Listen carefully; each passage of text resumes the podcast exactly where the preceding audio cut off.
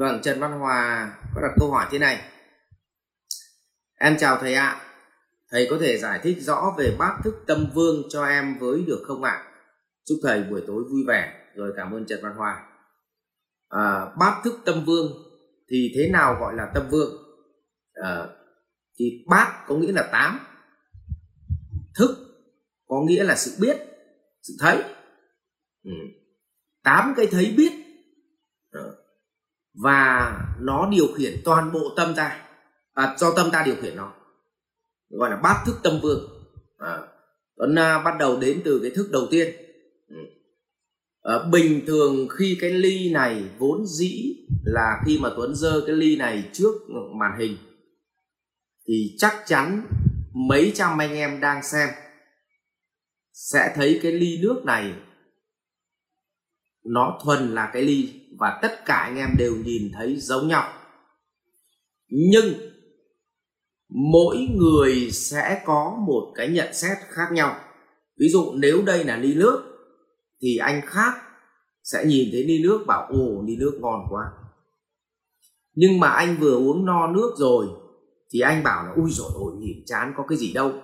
Nếu anh nào tưởng là rượu bảo ủa thầy ơi, cũng lì cái.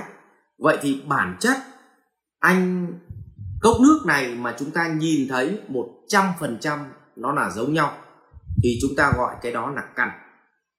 Nhưng thông qua lăng kính cá nhân, thì bắt đầu chúng ta có nhận xét về sự vật hiện tượng nó bị méo đi, thì người ta gọi là thực ví dụ, cũng nhìn thầy thế này, thì tất cả anh chị em nhìn thầy giống hệt nhau.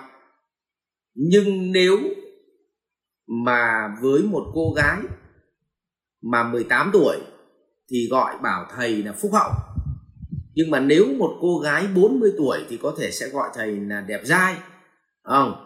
Ờ, ờ, có thể là một cái bà cụ 70 tuổi sẽ nhìn là thằng ấy dễ nhìn. Vậy thì cái cái cái cái đứng trên cái góc nhìn tâm thức của mỗi người khác nhau thì có nhận xét về thầy Tuấn khác nhau. Cái đó gọi là thực. Cái mà nhìn thấy thầy Tuấn đang nói.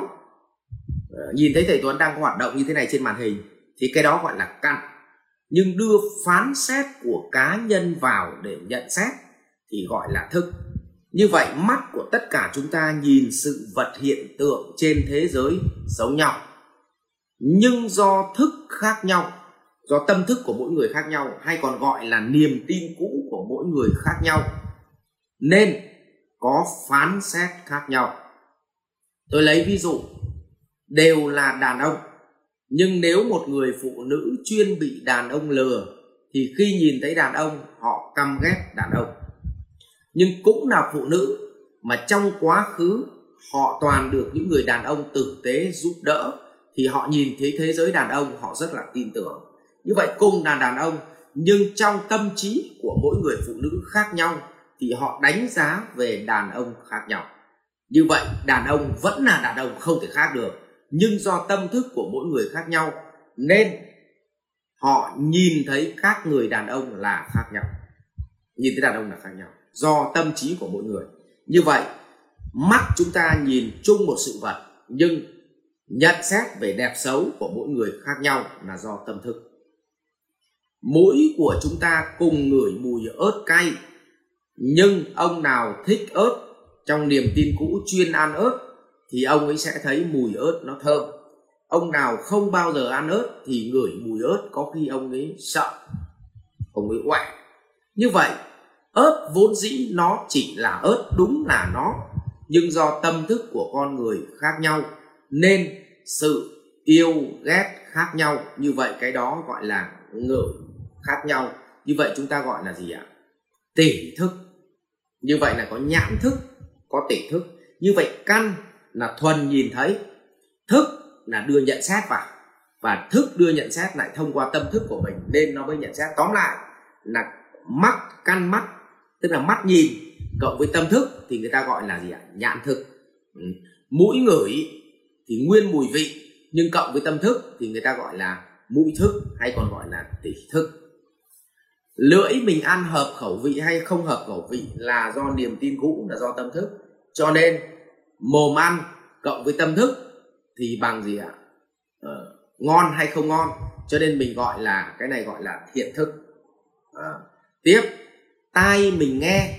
Thì ví dụ mình nghe cái nịnh mình nghe cái khen mình nghe cái chê thì bản chất khen hay chê hay là này khác thì bản chất trung thực nó mới là quan trọng.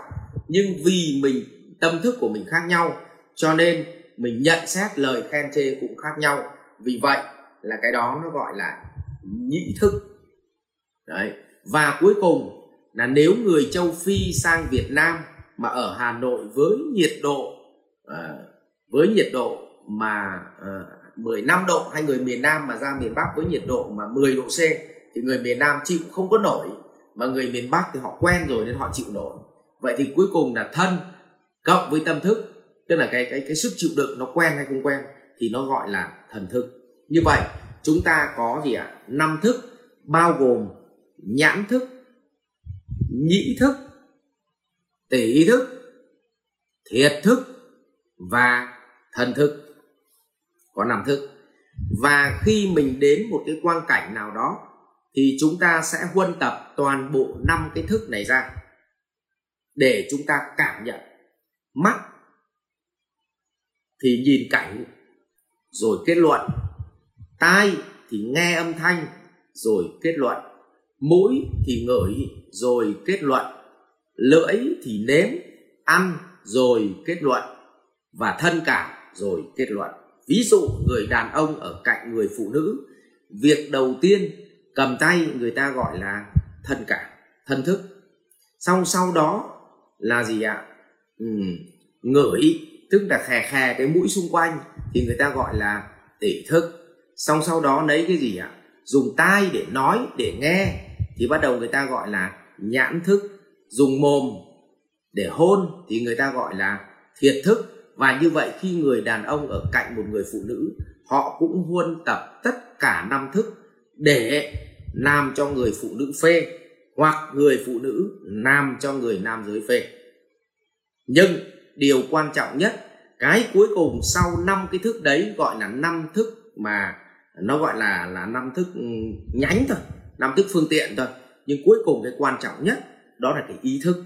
Sau cái vụ đấy nó kết luận là gì? Cực phê. Ví dụ mọi người ở đây đều nhìn thấy thầy tuấn nói như nhau, đều nghe thầy tuấn nói như nhau à, mùi vị thì không có không? Thế nhưng mà đến lúc tổng kết thì các ngài chỉ nhớ được là ôi thầy tuấn thầy nói chuyện hay lắm. Ô có những người thì bảo ô mà thằng này nói chuyện dở lắm. Vậy thì cái ý thức chính là cái kết luận cuối cùng. Sau khi nghe thấy ngửi thấy nhìn thấy nếm thấy và thân cảm thấy thì cuối cùng thằng ý thức nó kết luận là tốt xấu tệ được và bắt đầu từ cái thằng ý thức đấy nó mới sinh ra yêu đấy. Vậy thì cái thằng ý chính là thằng kết luận cuối cùng và năm thằng kia là năm thằng phương tiện. Như vậy là chúng ta thấy là có sáu thức. Nhưng do cái tâm thức nó quyết định, tức là cảnh trần gian vốn dĩ nó đúng với tất cả 7 tỷ người đang sống trên trần gian này nhưng do tâm thức của mỗi con người được cài đặt, nó giống như phần mềm được cài đặt trong não của mọi người khác nhau, cho nên nó mới sinh ra năm thức khác nhau. Như vậy, trần tiếp xúc với năm căn cộng với tâm thức thì nó ra năm thức. Và sau đó, cái thằng cuối cùng là thằng tổng kết lại, được gọi là thằng ý thức. Sau khi có ý thức thì bắt đầu chúng ta với kết luận và thái độ. Ví dụ mọi người nghe tuấn nói và bắt đầu ý thức nó kết luận là thằng này toàn chém gió. À vậy thì từ đó nó mới sinh ra thái độ. Bắt đầu là gì ạ? Bắt đầu nó mới sinh ra hành động là đặt xuống comment. Comment. Thì có người comment bảo thằng này chém gió. Có người comment là, em cảm ơn thầy. Có người comment là, chú cảm ơn cháu. Có người comment bảo, cháu ơi, đừng đi giảng nữa. Ví dụ như vậy thì cái đấy do tâm thức của mỗi người khác nhau, cho nên họ có kết luận khác nhau. Thì cái đấy gọi là ý thức. Và từ ý thức đấy nó sinh ra thái độ và nó sinh ra tạo tác. Và cái tạo tác đấy, nó mới tạo ra cái kết quả trong đời sống. Cho nên mọi người mới nghe thấy là gì ạ? Cái tâm thức chính là cái gì ạ?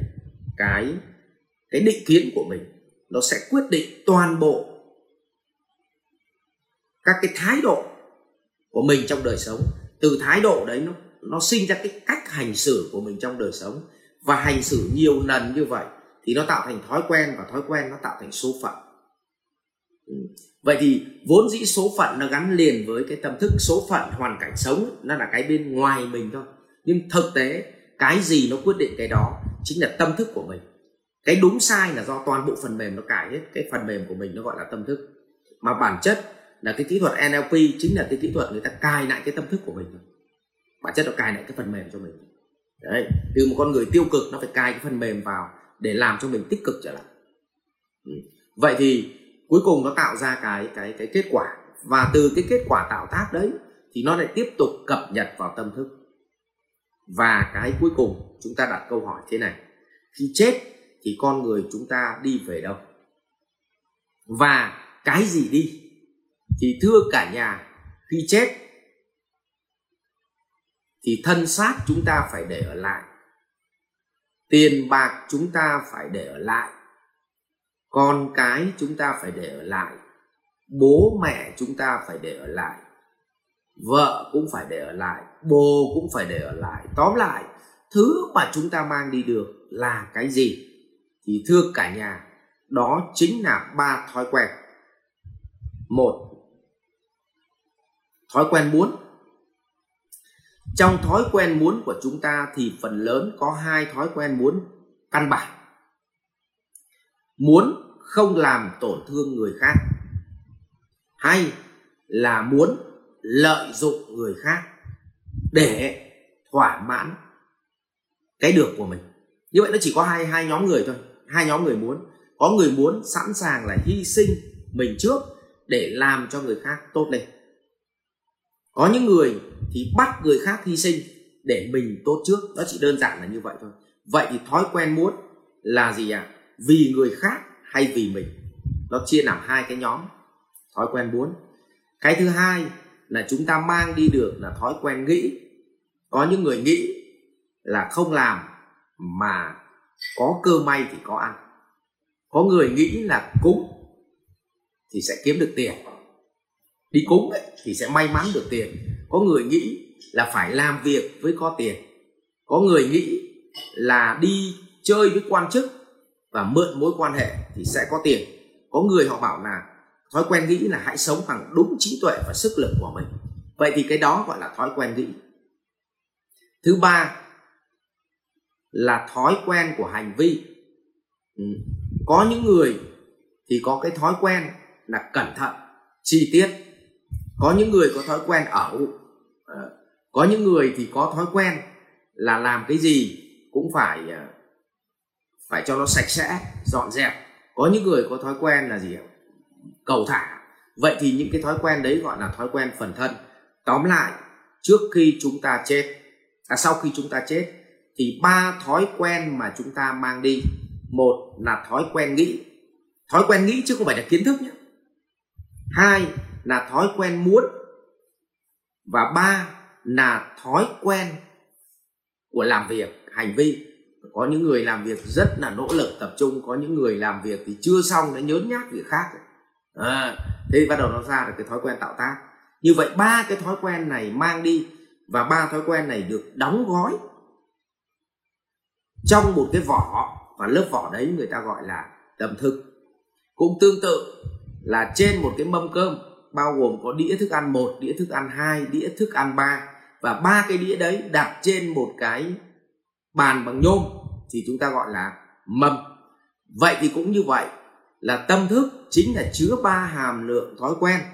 Thói quen muốn, thói quen nghĩ và thói quen làm. Như vậy có ba thói quen, muốn, nghĩ và làm. Ba thói quen. Đấy thì cái đó gọi là tâm thức để đi tái sinh. Và ờ, cái tâm thức đi tái sinh này à, nó được lưu vào một bộ nhớ. Bộ nhớ. Mà bộ nhớ đấy mình gọi là a lại ra thức. Nó giống như điện thoại của mình nhé.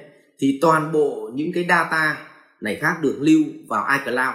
Và cái mà lưu vào uh, lưu vào một cái cái cái bộ nhớ đấy thì cái bộ nhớ đấy được gọi là gì ạ? iCloud và cái này lưu vào bộ nhớ tâm thức, được lưu vào một bộ nhớ đấy, thì bộ nhớ ấy được gọi là a lại gia thức.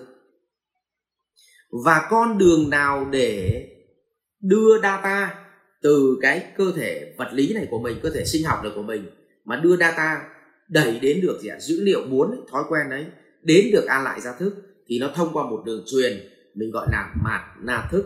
Nó cũng cũng giống như là ờ, cái dữ liệu trong điện thoại của mình mà đưa lên được đám mây thì nó phải thông qua hệ thống gì ạ? Wifi hệ thống sóng ừ, sóng truyền dẫn. Đấy, thì cả nhà hình dung như vậy và cái sóng đó nó gọi là mạt na thức. Như vậy đến đây là bát thức tâm vương gồm có 8 thứ. Một nhãn thức. Hai nhĩ thức nhãn nhĩ tỷ thiệt thân và cái mà dùng để kết luận gọi là ý thức sau khi tạo tác thì nó cập nhật vào trong tâm thức, nó tạo ra thói quen muốn, thói quen nghĩ, thói quen làm.